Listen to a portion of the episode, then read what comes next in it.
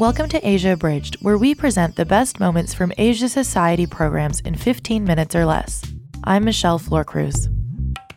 Today, we're discussing how artificial intelligence, or AI, is shaping the future of national security and warfare.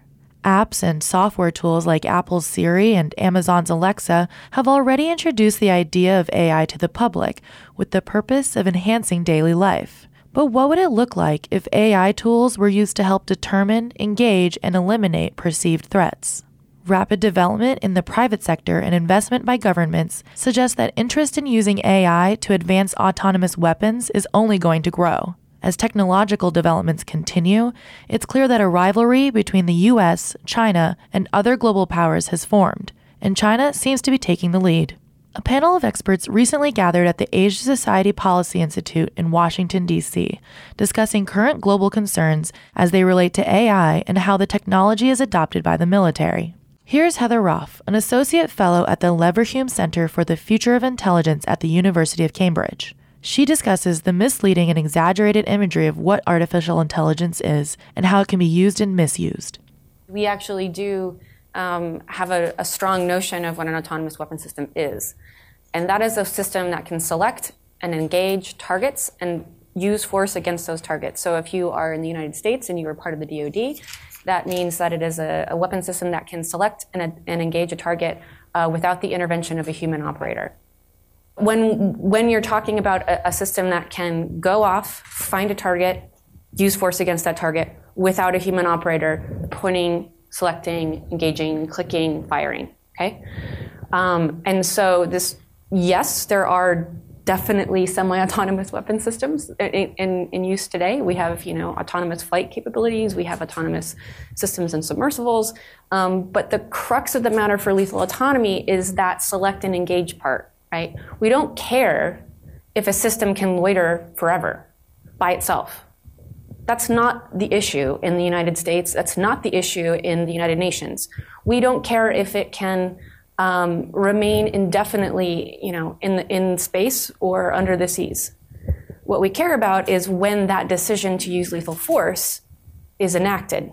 And I say decision, right? Was it a commander that circumscribed an area and said anything within this area is a, is a go or a no go? What are the characteristics on which I decide to fire or use lethal force against a target? Is it a signal? Is it a face? Is it just proximity? Is it because you're in this area? So I think those are the kinds of questions that need um, answering. And so when the ambassador says things about we need to talk about human machine teaming, to me that's a ruse. Of course there's humans in warfare of course a human is going to deploy a system. There's a human commander at the heart of every single decision to use lethal force. The question is, how removed is that commander from the point in time from that decision to use lethal force? So if I say, this is the big target, loiter there for three months. Anything that comes in, kill it. That would be a fundamental violation of the international laws of armed conflict because you cannot decide proportionate responses when you have a pre-scripted notion. You don't know if there's civilians inside. You don't know what's happening. You don't know the changes. And so that's where I think with, with understanding killer robots, this is not a humanoid with red eyes, despite all of the popular press that you might see about killer robots and terminators. That's not what we're talking about. We're talking about systems that can move, locate, target, track, use force against. Josh Marcuse, executive director of the Defense Innovation Board at the United States Department of Defense, says that progress in developing autonomous weapons and artificial intelligence for military application has gained a significant amount of attention and funding in the United States. But is it enough? So, yeah, I won't use the phrase uh, arms race, but I will say that it, it should be clear to everyone we are in a strategic competition. And technology has always played a central role in these competitions. The technology that will define our era is going to be this one. It's going to be artificial intelligence.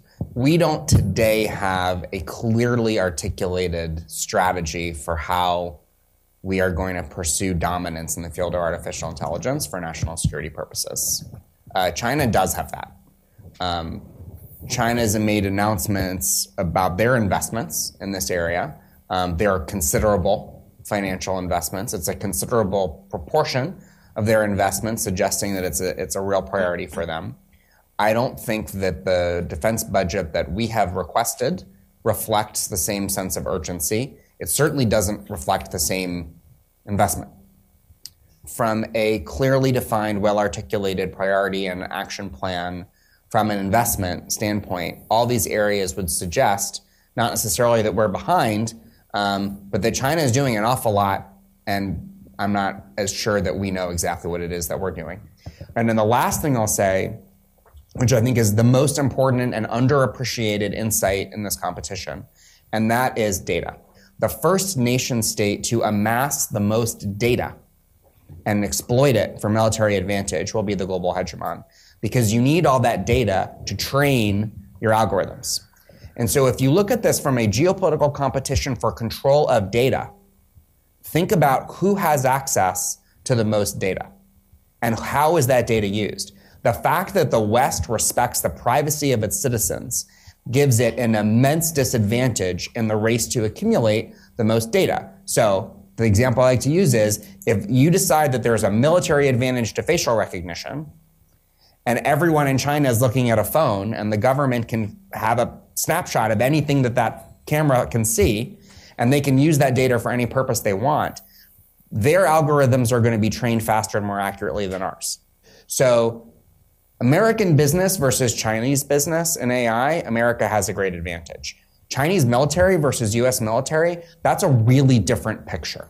And again, I won't characterize it by saying we're behind, but I will say again, that's a really different picture and one that all citizens should be very concerned about. According to R. Shashank Reddy, a researcher with Carnegie India, pressure to expedite AI research to keep up with China can be felt in India as well. For India specifically, it's necessary to know that technologically, India is significantly behind the US, China, Japan, Israel, and all. But in the last six to eight months, there's been a lot of interest and activity in the potential of AI for Indian defense and national security. And uh, it comes down to primarily two reasons. The first is external, the fact that China is doing so much means that even if a vast majority of Indian policymakers do not understand what autonomous weapons are or what artificial intelligence is, like they say, okay, fine, China's doing this, this will increase the gap, so we need to do this. Now let's figure out what we mean by doing this, right? Uh, so, so that's broadly the thinking right now which is why these task forces have been established, and all of them in the last three to four months.